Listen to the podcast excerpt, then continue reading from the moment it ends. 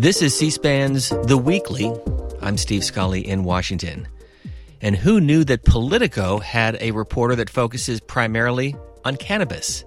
Natalie Fertig is joining us here in our studios. And first, let me ask you why Politico decided to give you this beat.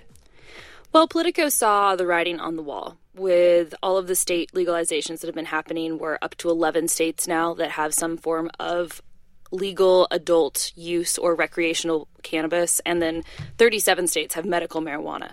So that means that the federal government is going to have to start getting involved soon. Um, and it, it, actually was perfect timing right after we started this vertical just the first month um, the safe banking act was moving in the house of representatives so we hit the ground running it was absolutely perfect timing um, with the beginning of it well, we thank you for joining us here in our C SPAN radio studios. And let me ask you first about you, your own background. I know you grew up in Washington State, went to graduate school in New York City, and why this is an area of interest. I've been covering politics since I graduated. And first, I was doing the elections, then I was doing um, sort of enterprise policy reporting, and I really fell into reporting on cannabis. It was kind of an accident. I was going home to Washington State for vacation, and my boss said, Hey, why don't you find a, a, weed story while you're out there? Your state has legal cannabis. And being the policy reporter, um, I think he expected me to find some sort of funny cannabis story, but I went out and found farmers who wanted to grow organic marijuana but couldn't because the uh, USDA is what monitors the word organic. So they were growing organically but could not use the word organic. And it became this policy story about the differences between the state and federal governments. And it was very fascinating to me. I didn't think it was actually going to become a beat at that point. But I I would do those stories every once in a while when I when I came across them. It was sort of an interest in in the back of my head, this kind of cannabis policy uh, line, and and then the place that I worked said, "Hey, why don't you cover this full time?" I said, "Honestly, I'm not sure that I want to cover it full time, but I'll do more stories."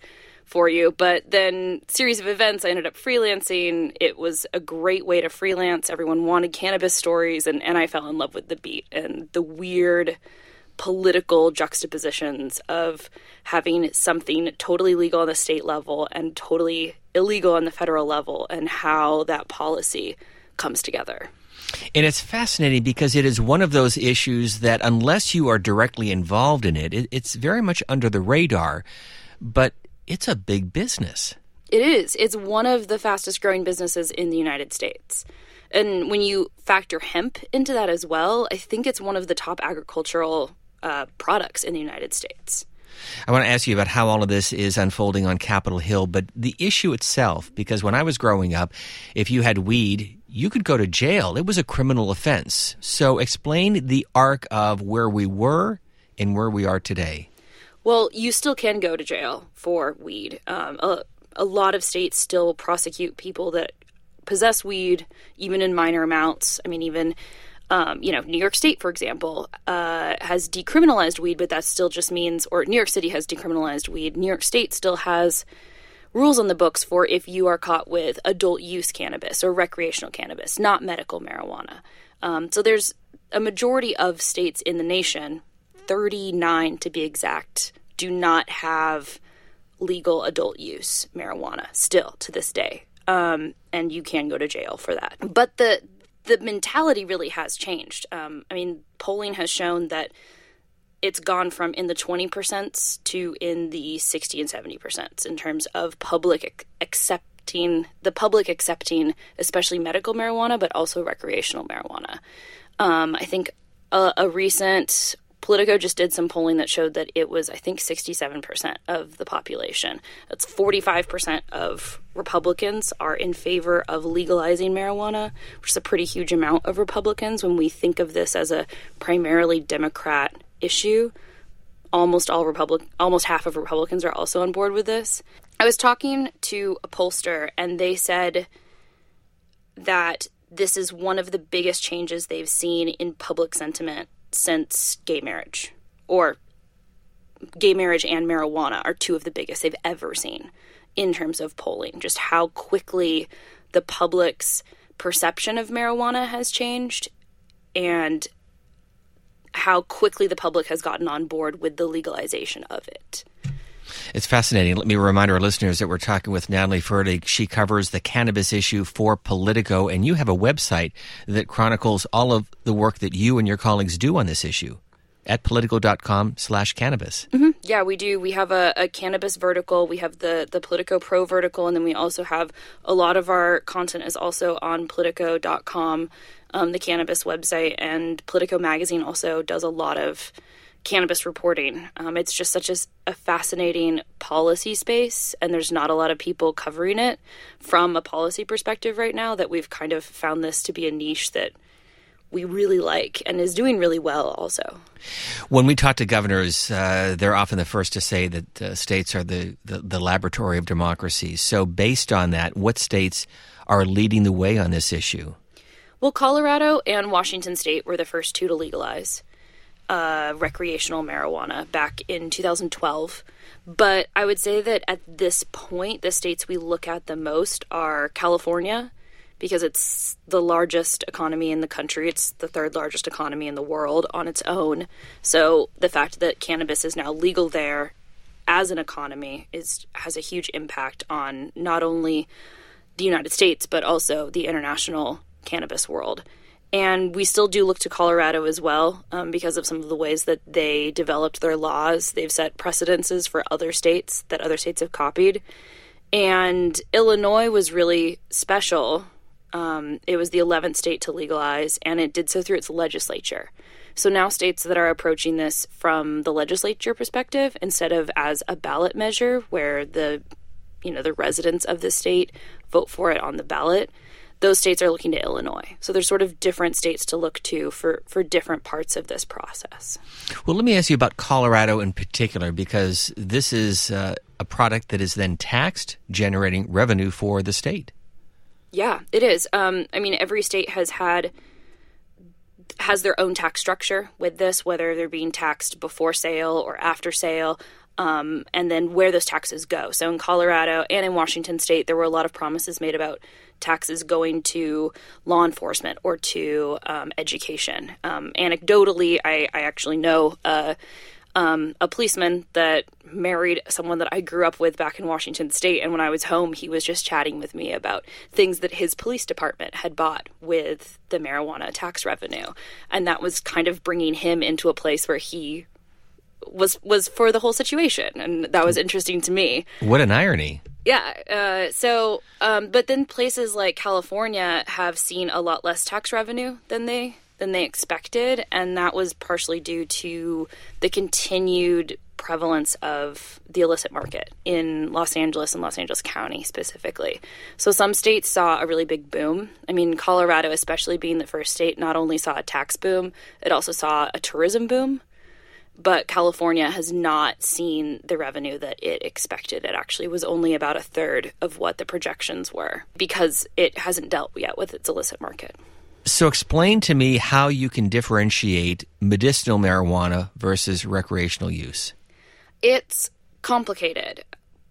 Primarily, I mean, especially as Politico, in that we cover politics, our designations are the way that the politics is written, the ways that the law are written, the laws are written. Some states, like California, got rid of their medical programs entirely when they legalized recreational or adult use cannabis. Other states, like Oregon, left their medical programs intact. The medical programs now have fewer people in the medical program because some people say, we don't want to go through the trouble of getting a medical marijuana card, we'll just let it expire and then buy at the local dispensary. But the states that have left medical intact typically have lower prices for medical marijuana and they don't tax the medical marijuana because it's seen as a medical substance, whereas they tax the recreational or adult use cannabis. So the products within that, though, we're still in a very nascent stage in the industry where there isn't a huge amount of difference. There's some data that shows that people in the medical sphere sometimes t- trend more toward edibles and oils and concentrates than people that are using recreationally because a lot of them are there specifically for an ailment rather than for the recreation of it, but there's still just so much overlap between recreational and medical that we haven't separated them out into this is pharmaceuticals and this is, you know, like whiskey you would buy at a, a liquor store. Um, there is one FDA approved medical marijuana substance, and that's Epidiolex, and it is just CBD. Which is what? CBD is, oh, I, I, butcher the name, um, cannabidiol, which is a non a, a non hallucinogenic um, oil that comes out of cannabis. There's also THC, which is oh now I'm now I'm lost tetrahydra. You're doing good. I'm not even going to try. I just call it THC. I should be better at pronouncing these. Um, but CBD and THC are the two most knowns, the two most known cannabis oils. There are a hundred cannabis oils that we haven't really approached yet. That we scientists are just starting to research into other types of CBD and THC. THC also even breaks down into THCA and then THC delta 9. So there's uh, the science on cannabis. People think they might know everything about cannabis, but even scientists will tell you we're only scratching the surface of what is known about cannabis from both a plant perspective and from a medical perspective. But a lot of the um, some some of the medical pro some of the medical products are mostly CBD. And that's what was legalized under the, or not legalized, but removed from the Controlled Substances Act under the 2019 Farm Bill. So, hemp or CBD, you might see it in 7 Eleven. I just flew out of Dulles two weeks ago, and there's CBD lotion for sale in the Hudson News. Uh, you'll see them in CVS and Walgreens and Costco, and there's CBD products all over the place.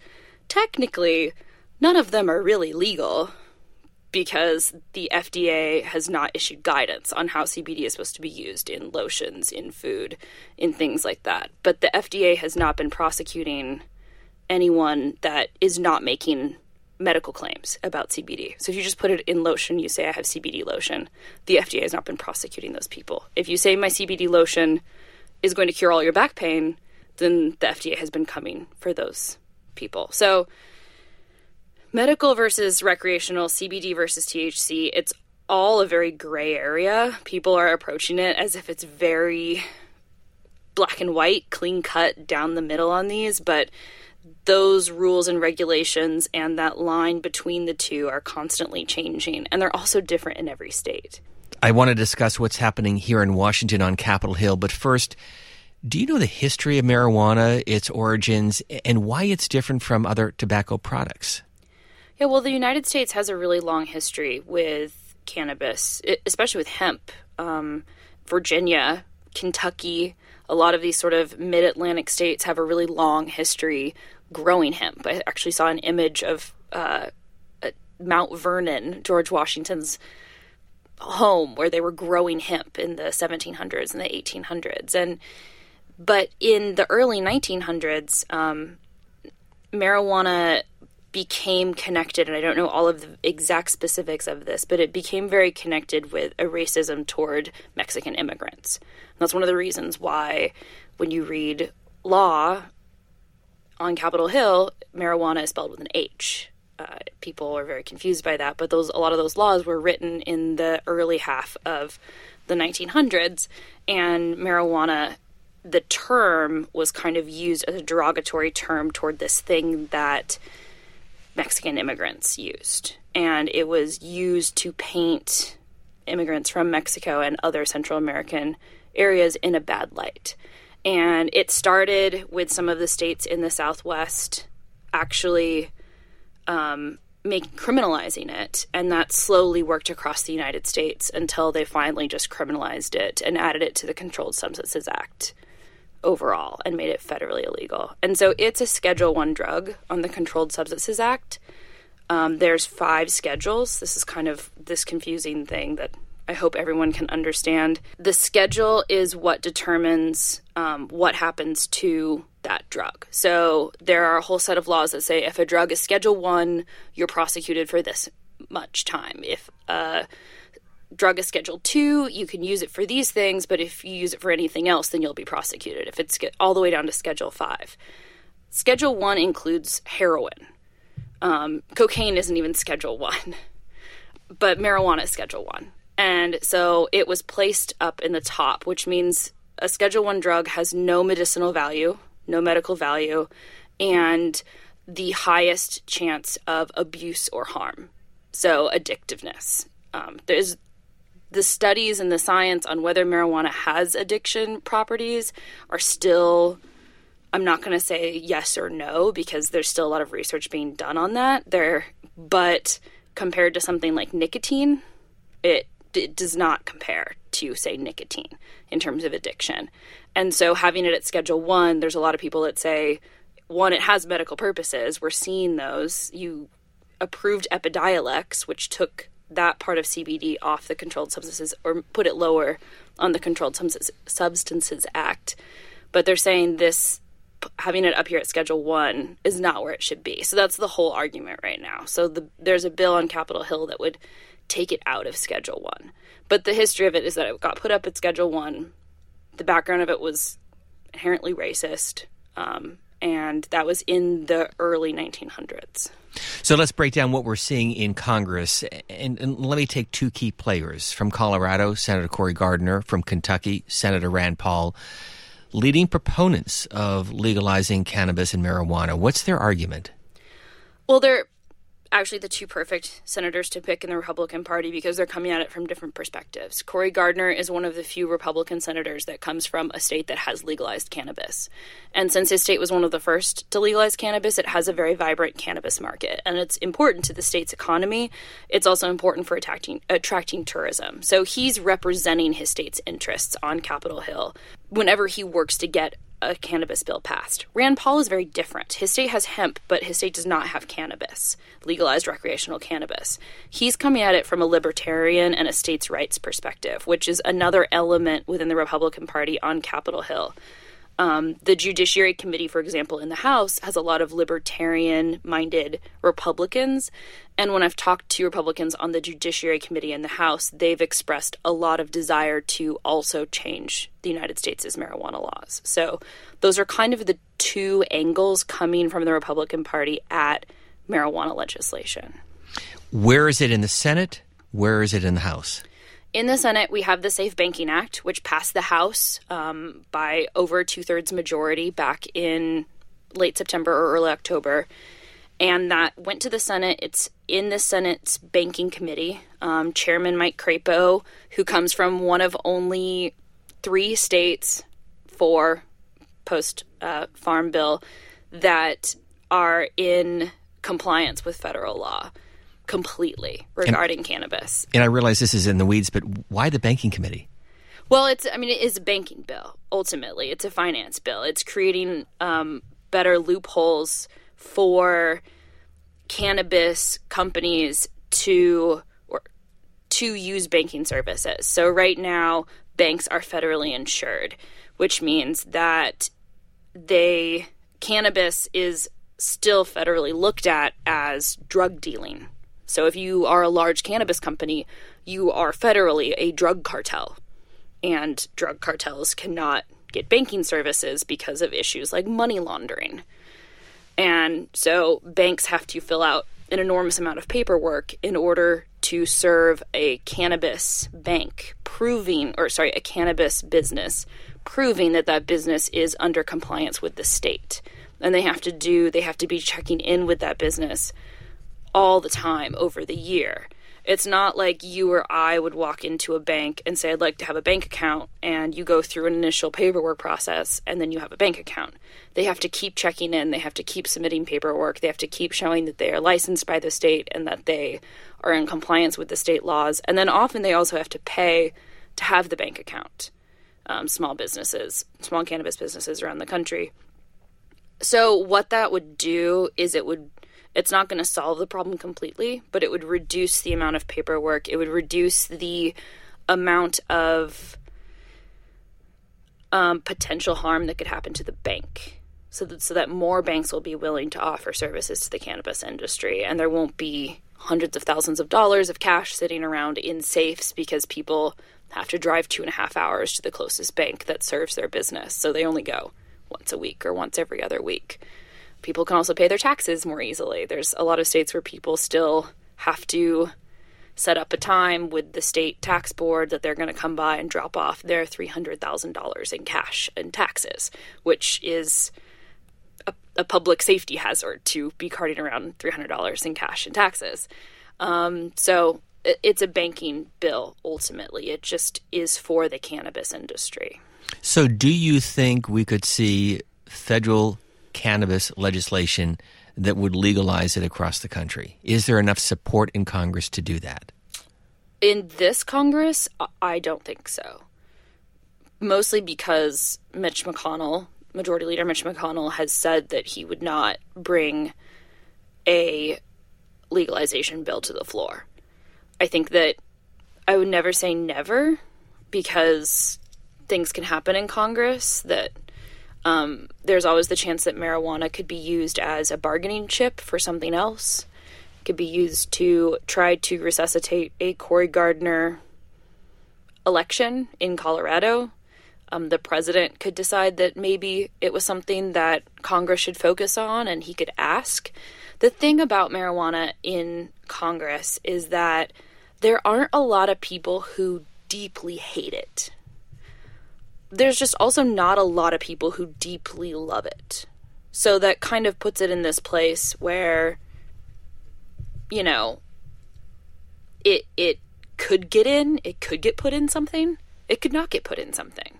Full legalization, I think, is still a hard pill to swallow for a lot of people. Um, I, there's a bill right now in the House of Representatives called the MORE Act that would deschedule marijuana, so it would remove it from uh, Schedule 1 on the Controlled Substances Act, and it would do some other things like expunge records and provide grant programs for people who've been disproportionately impacted by the fact that marijuana has been illegal for so long. But that bill, one, has to pass through seven committees before it even comes to a House vote. And then there's still some moderate Democrats that may not be maybe for descheduling, but not some of the expungements and some of the criminal justice reform social equity programs. It's no one's really going to pass just a flat descheduling bill anymore. The time for that has passed. If they're going to deschedule it, they're also going to include expungements and social equity. And so that makes it even harder to get on some you know, libertarian minded Republicans or moderate Democrats. Let me add one other layer to this debate because one of the, the leading health stories of this past year has been the issue of vaping. How does that play into the debate over cannabis and marijuana and legalization? I haven't seen it playing really heavily into the debate on the federal level. Um, not yet. It has had impact on the state level. There have been states that have obviously um, legalized, or sorry, there have been states that have obviously cut back on vaping. Um, it's definitely become a big political issue, but there's a few voices on the anti cannabis side saying this is a reason we should not legalize, and there's a few voices on the pro cannabis side saying this is the ultimate reason why we should legalize this and regulate it because most of the cannabis related deaths were coming from illicit market cannabis, not regulated market cannabis. But neither of those voices have really been able to break through to make a huge swing on the conversation at large.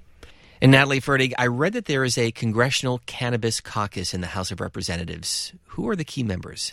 The key, key members are Don Young of Alaska, David Joyce of Ohio, Barbara Lee of California, and the founder and also co chair of the Cannabis Caucus is uh, Earl Blumenauer of Oregon.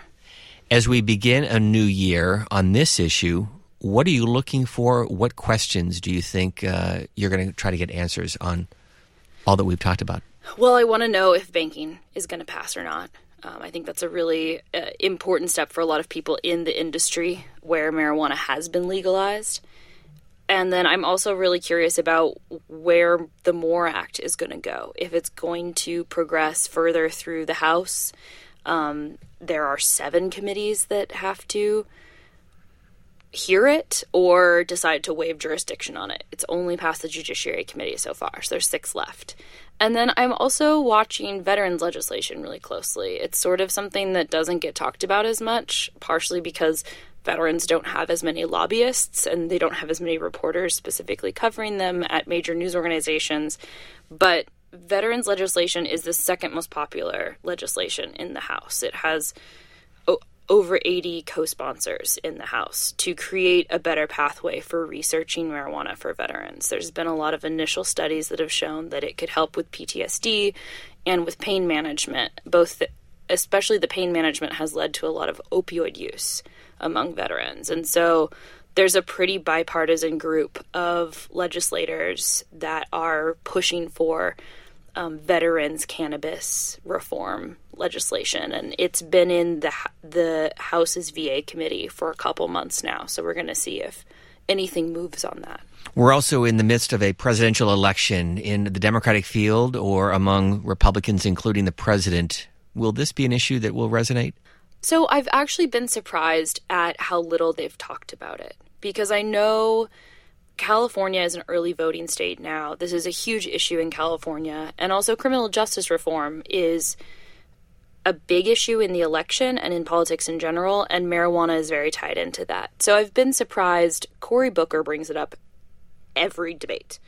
But a lot of other candidates have, have issued plans on it. We actually just had a, a um, a Politico data analysis on on the plans. It's a, a cool chart that our team made, but it hasn't been a main a main talking point, and that in past elections, it's never been a major issue, you know, the main voting issue for people, but it has shown to create much larger turnout when it's been on a ballot in a state. A lot more people come out to vote, even during a presidential election. And so I'm kind of waiting to see if it gets talked about more. I know that there are candidates like Cory Gardner in Colorado that cannabis is a big issue for him and it's something that he sees as a way to keep an, an increasingly blue state behind him as a Republican but I, I, you know I, have kind of i would love to say that yes this is a huge issue but i i watch every debate waiting for it to come up and it seems to come up once and sometimes in a a joking way well, let me conclude uh, with what I thought was a fascinating analogy. And admittedly, I didn't know a lot about this issue. I've learned so much in talking with you.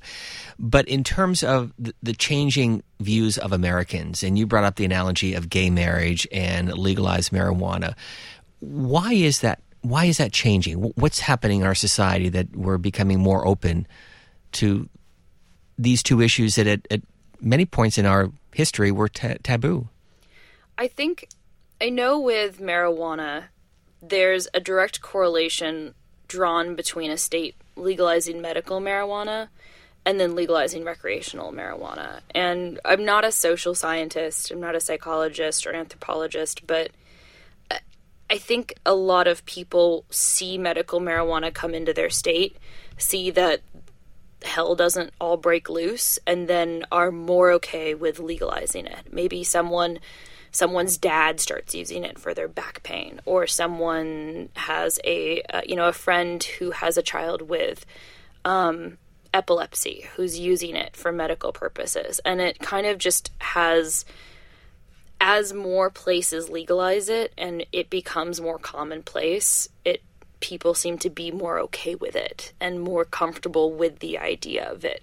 I can't I, again, I'm not a social scientist. I don't know that I can say that this is how gay marriage was as well, but I can kind of see that, you know, if if you see people around you who are in committed loving gay relationships, that seems less scary than if you weren't seeing them.